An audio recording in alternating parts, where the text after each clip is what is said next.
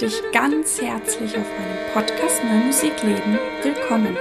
Ich habe klassischen Gesang studiert und ich singe immer sehr, sehr gern viel zeitgenössische, neue und experimentelle Musik. Und wenn du gerne mehr über mich erfahren möchtest oder mich auch live erleben möchtest, schau bitte auf meine Webseite www.iridekurka.de Dort lade ich dich auch ganz herzlich ein, meinen Newsletter zu abonnieren und dort wirst du auch über all meine Tätigkeiten, was den Podcast betrifft, die Konzerte oder auch die Bücher oder was ich sonst noch so mache, informiert. In diesem Podcast geht es um Themen rund um die neue Musik. Ich teile mit dir hier Hintergründe, Insiderwissen und bringe dir die Menschen aus der neuen Musikwelt näher. Ich bin Kooperationspartnerin der NMZ. Als erstes möchte ich mich bei euch bedanken, dass ihr immer einschaltet, dass ihr mir die Treue haltet. Jetzt ist wieder ein Jahr vergangen. Es ist Ende 2022. Ich hoffe, ihr hattet schöne, gesegnete Weihnachten, kommt ein wenig zur Ruhe und ja, es bedeutet mir einfach so viel, dass ihr meine Sachen anhört, dass euch das interessiert, was ich zu sagen habe, was ich mit euch teilen möchte. Es freut mich auch immer sehr, dass sich einige von euch auch immer wieder die Zeit nehmen, mich auch persönlich anzuschreiben, mir persönliches Feedback zu geben. Und ich habe das ja schon öfter gesagt und es ist nicht selbstverständlich. Ähm, wir alle haben Zeit als das kostbarste Gut. Wir alle dürfen mit der Zeit haushalten. Und wenn ihr euch eben die Zeit nehmt, hier einzuschalten, bewusst einzuschalten und euch dann sogar noch die Zeit nehmt, ähm, ja, mir ein Feedback zu schreiben, ja, das ähm, berührt mich immer sehr und motiviert mich auch immer wieder, auch in den Phasen, wo ich vielleicht Durchhänger habe, weiterzumachen. Von daher danke, danke, danke. Euch alles, alles Gute, auch für das kommende Jahr 2023. Ich habe mich tatsächlich entschlossen, ähm, wieder eine Art Rückblick zu machen, was ich erlebt habe, was ich vielleicht gelernt, erfahren habe und dies mit euch zu teilen. Ähm, vielleicht solltet ihr das auch tun. in irgendeiner Form nachdenken oder auch aufschreiben. Und ich habe mich diesmal tatsächlich entschieden, es ähm, ziemlich chronologisch zu machen. Also nach den Monaten. Ich habe dann mal nochmal so in meinen Kalender geguckt und ich glaube, was das auch mit uns macht, ist, dass wir uns dessen bewusst werden, was wir dieses Jahr einerseits erlebt haben. Es geht ja um die Erfahrung, aber auch ja, was wir erreicht oder gewuppt haben. Und ich glaube, manchmal, wenn wir so ne, in unserem Trott drin sind und die Dinge einfach machen, dass wir das oft vergessen. Und ich merke bei mir selber immer wieder, und ich werde zwar auch immer wieder daran erinnert, aber ich mache es einfach viel, viel, viel zu wenig, ähm, auch wirklich mal ja stolz zu sein auf das, was ich erreicht habe. Weil vieles, was wir schon erreicht haben, ist eben nicht selbstverständlich. Aber ich glaube, dass wir oft dann so weiter hasseln und dann ist das nächste Projekt. Und ich glaube aber, dass das uns auch so eine, ja, so eine Kraft und so eine Ruhe geben kann, auch zu sagen, ja, das habe ich geschafft. Wow, so viele Konzerte oder so viele Uraufführungen. Das habe ich echt gemacht und es ist gut gelaufen und ich war im Großen und Ganzen zufrieden mit mir. Ich glaube, das ist gut. Ich meine, wenn Leute auf irgendeinen so ganz hohen Berg oder diese höchsten Berge der Welt besteigen, gibt es ja auch Zwischenstationen. Man rennt ja nicht in einem Tag hoch. Und ähm, von daher, vielleicht kann ich dich auch damit inspirieren, dass du auch mal sagst, was habe ich gemacht? Was war besonders stark, besonders herausfordernd und ja, dir das selber auch auf die Schulter zu klopfen. ja, mein Januar ähm, ja, war davon geprägt jetzt hier im Podcast, dass ich tatsächlich ein Best-of gemacht habe. Werden ja auch einige von euch mitbekommen haben, wo ich tatsächlich einfach in die Downloadzahlen geschaut habe, welche Folgen ja, sind am meisten angeklickt, gedownloadet worden und habe eben dann diese drei oder vier Folgen waren das, vier glaube ich, ähm, nochmal ausgestrahlt und das ist gut angekommen. Ähm, ich werde das äh, jetzt 2023 auch nochmal machen. Es sind diesmal drei andere Folgen. Und ja, es ist spannend, dass manche Folgen auch im, sozusagen in der Best-of-Variante wieder ganz schnell ganz nach oben gehen, was mir halt einfach zeigt, dass ja entweder bestimmte Themen euch wirklich rufen und bei dem einen Thema überlege ich auch immer, ob ich dann noch mal was machen werde, weil ich das wirklich so stark merke, dass euch das interessiert und ja auch welche Personen oder ne, welche Themen euch interessieren. Mm, ich habe natürlich diverse Konzerte gesungen.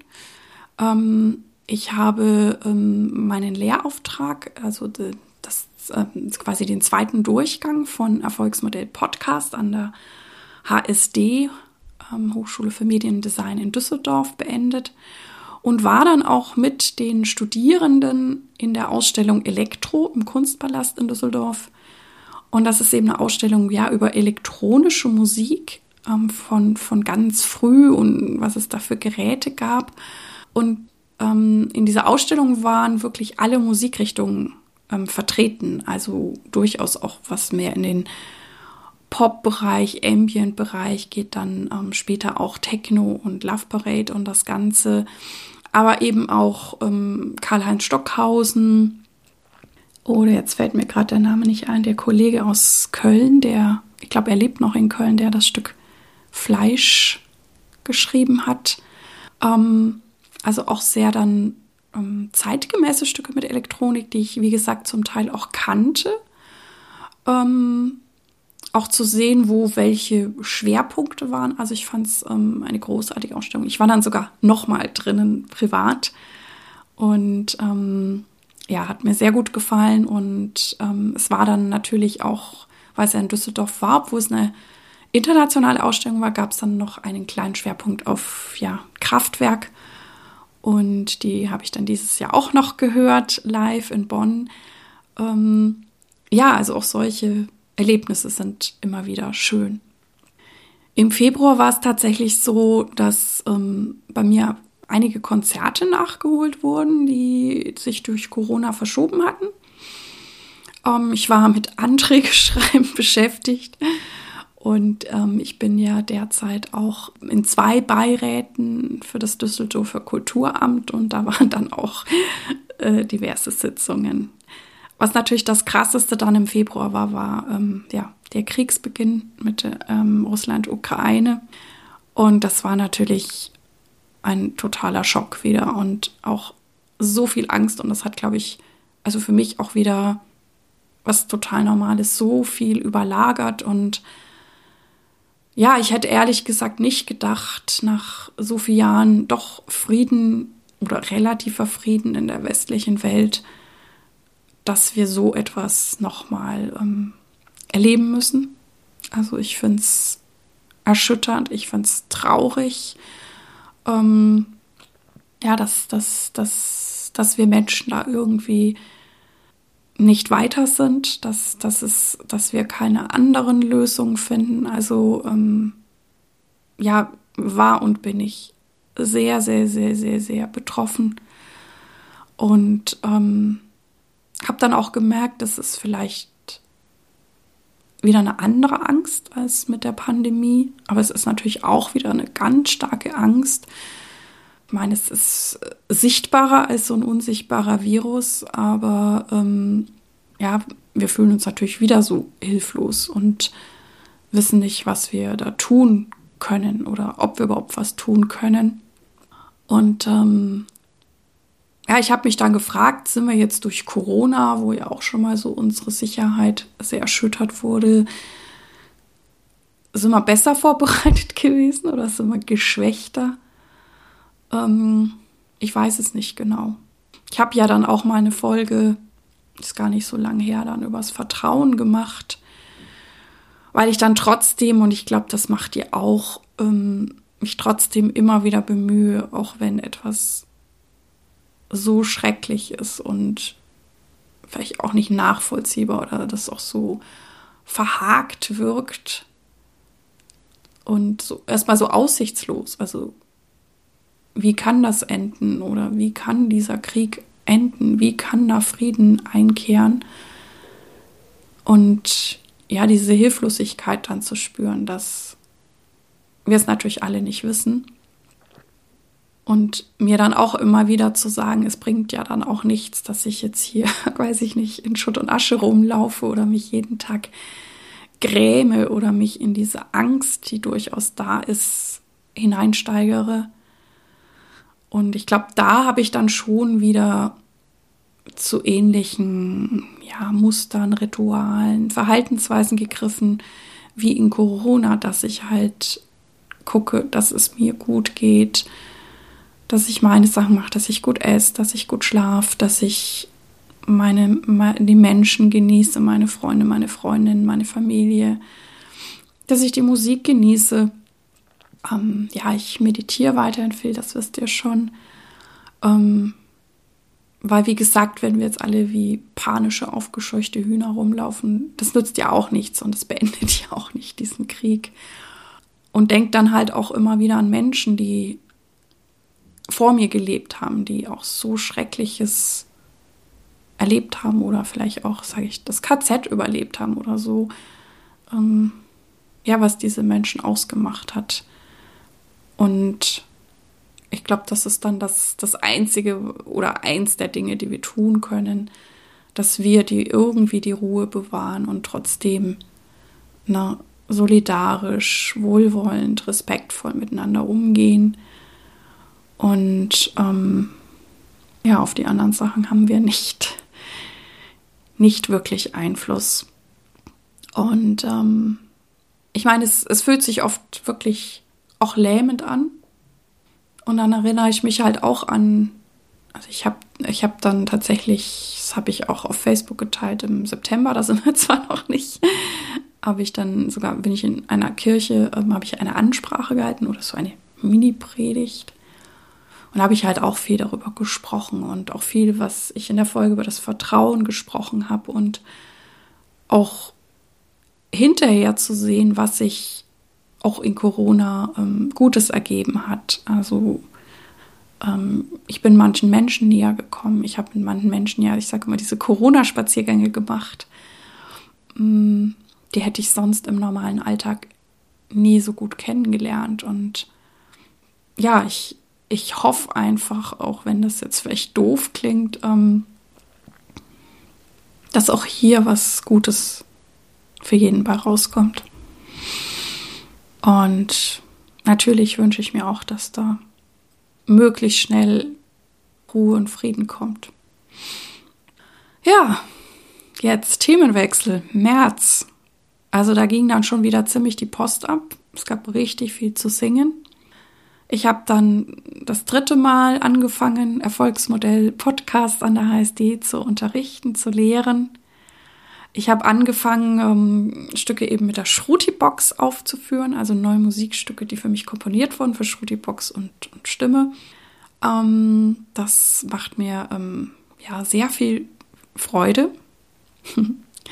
Sehe ich gerade in meinen Aufzeichnungen, dass ich den April gar nicht so genau aufgeschrieben habe. ich glaube, da waren auch einfach super, super, super viele Konzerte. Hm. Ja, dann kommen wir zum Mai. Da waren zwei Aufführungen für mich ähm, sehr herausragend und witzigerweise waren beides in Klöstern. Das eine war ein kleines Kloster bei Hildesheim. Ich wusste gar nicht, dass es so kleine Klöster gibt, wo, glaube ich, also es war auch von der Fläche nicht so groß. Und da haben vier Mönche gelebt.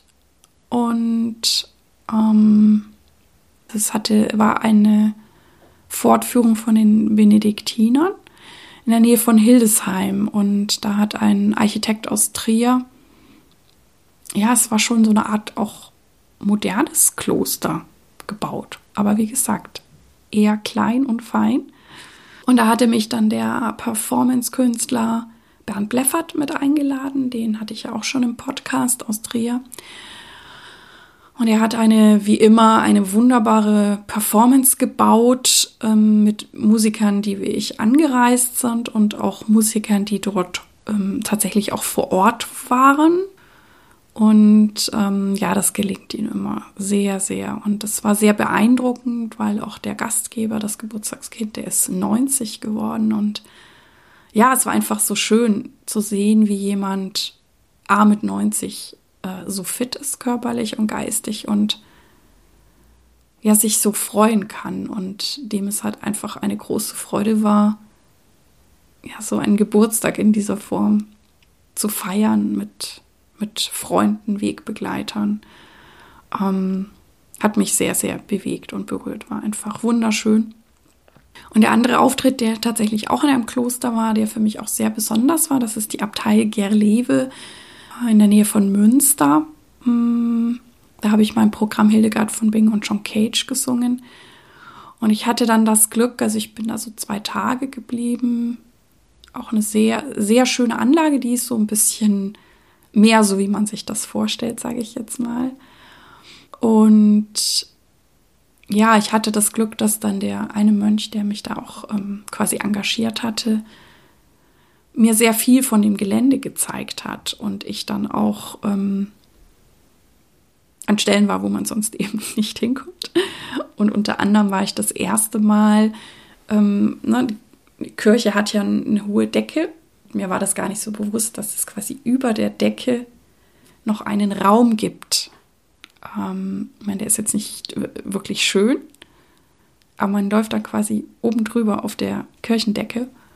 Und äh, das fand ich auch ähm, ganz, ganz, ganz, ganz beeindruckend. Im Juni waren auch viele Konzerte. so ist das halt bei einer Sängerin. Ähm, ich hatte das Gefühl, dass ich auch dann anfing, wieder mehr zu reisen. Also es waren längere Reisen. Eine Reise, die ich sehr schön fand, die aber auch ziemlich weit weg von mir ist, ist dann ein, ein, ein Auftritt am Bodensee in der Galerie.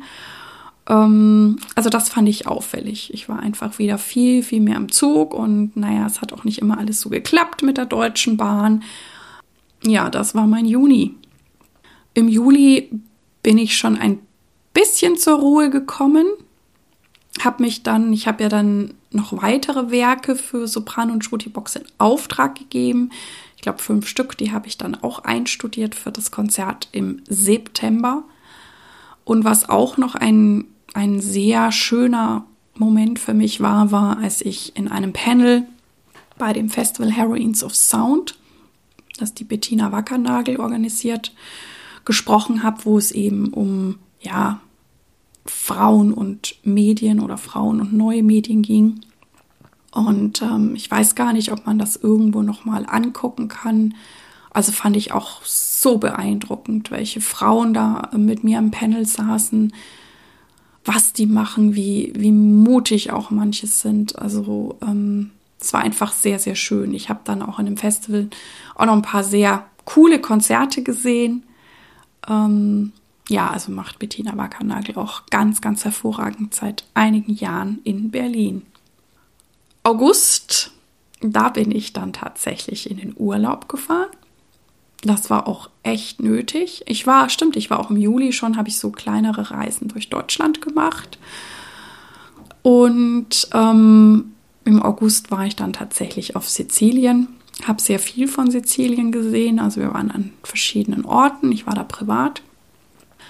Und ja, das ist eine unglaubliche Insel, weil sie, jeder war da mal. Also das sind so viele Kulturen vertreten es ist reichhaltig, ich fand es unglaublich intensiv, auch irgendwie abwechslungsreich. Also ich kann nur sagen, sehr, sehr, sehr, sehr besonders. Und ähm, ja, im September hat sich das dann auch schon richtig geknubbelt, wie auch im Oktober mit den Konzerten. Das lag aber daran, dass es auch nochmal bestimmte Förderformate gab, die dann aber auch gewisse Deadlines hatten. Und dann haben irgendwie alle nochmal im September, Oktober, was es ging, irgendwie Konzerte aufgefahren. Also vor allem auch hier in NRW. Und das war einerseits natürlich auch schön, ähm, so viel machen zu können. Aber ich hatte an manchen Stellen das Gefühl, dass wir uns irgendwann das Publikum gegenseitig wegnehmen, weil dadurch, dass das Zeitfenster dann so eng war, ja, hat sich halt sehr, sehr, sehr ähm, geballt alles. Und das war natürlich dann auch so für mich als Künstlerin ziemlich anspruchsvoll, weil es war einfach richtig viel. Und ich bin zum Glück äh, ziemlich gesund geblieben. Es ging. Ich konnte auch sehr viel mit Martin Wistinghausen, mit dem ich ja im Duo singe, ein Bassist, also ein Sänger, machen. Das war richtig, richtig schön, aber ähm, richtig viel. Also bis Oktober. Ja, also da kann ich mir auch auf die Schulter klopfen, dass das so gut geklappt hat.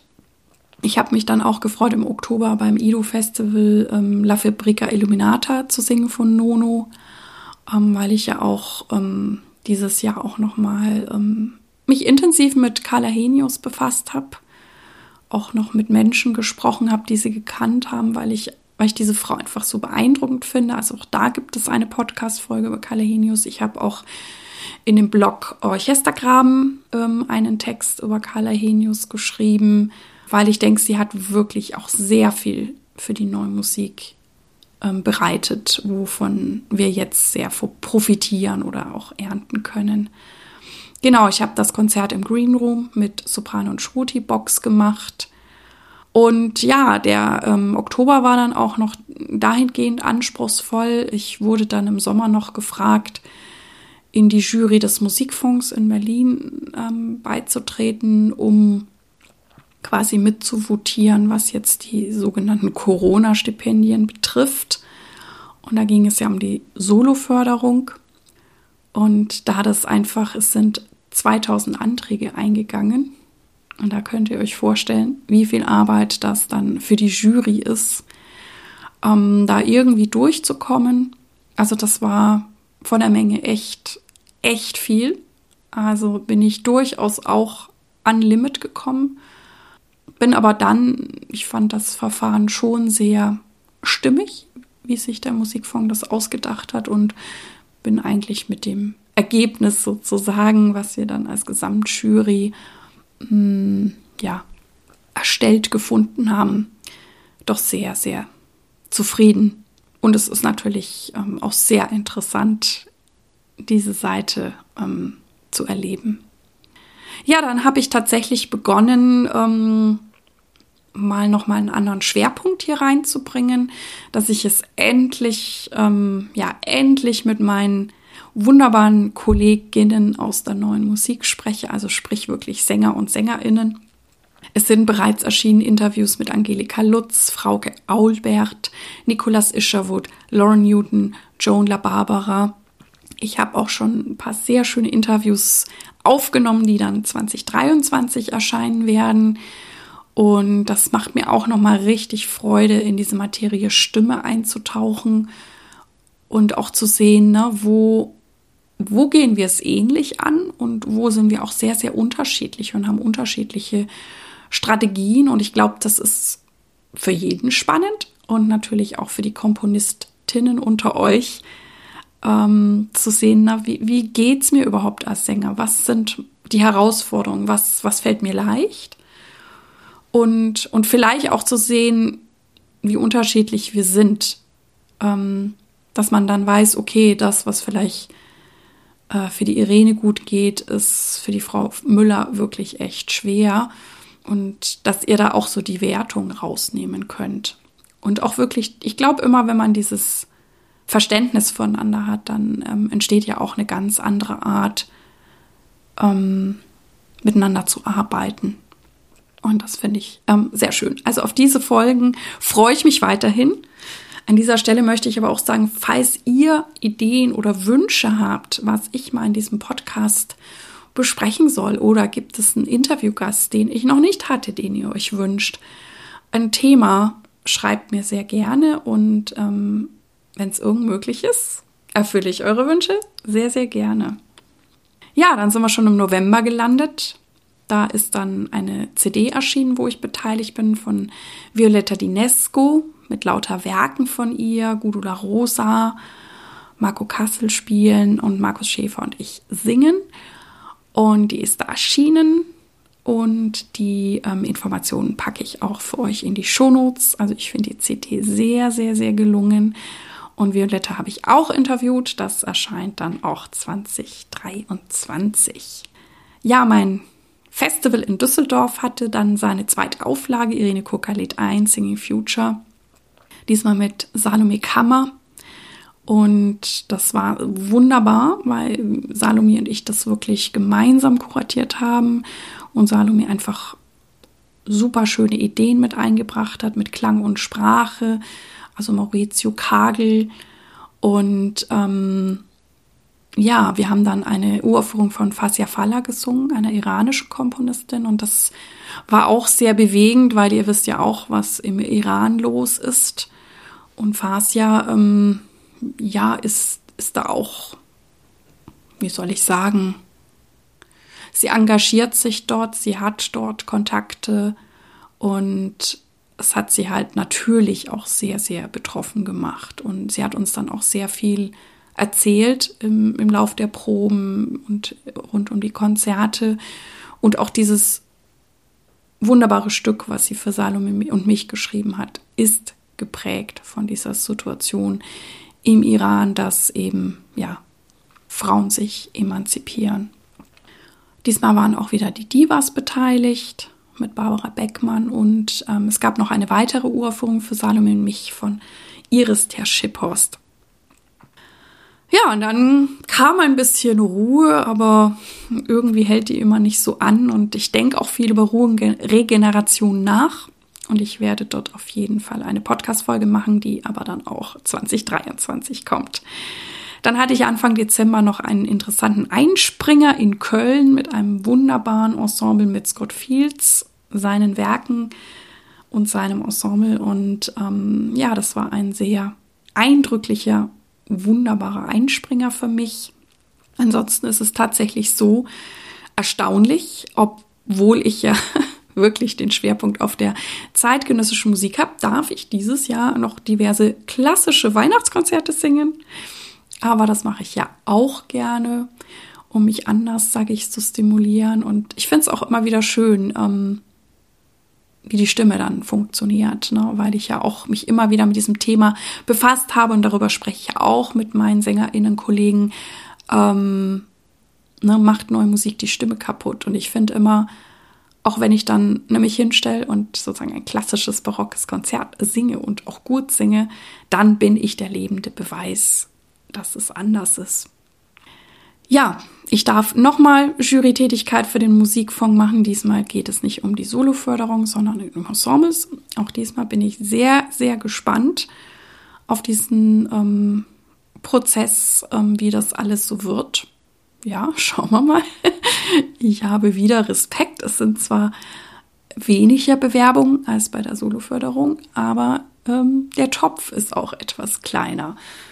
Und ähm, ja, mal schauen, was das so ergibt. Also, alles, alles Gute für das Jahr 2023. Bleibt gesund. Ähm, ja, bleibt in eurer Mitte, in eurer Ruhe, im Vertrauen und ich wünsche euch auch wunderschöne Projekte für das Jahr 2023. Vielen Dank, dass du heute bei mir eingeschaltet hast und ich hoffe, es hat dir gefallen und dich inspiriert. Und ich freue mich natürlich, wenn du diesen Podcast deinen Freunden und Kolleginnen empfehlen kannst, weiterleiten kannst oder dir sogar Zeit nimmst, mir eine gute Bewertung auf iTunes abzugeben. Ich danke dir. Dir alles Gute. Lebe deine Musik, lebe dein Leben und bis zum nächsten Mal.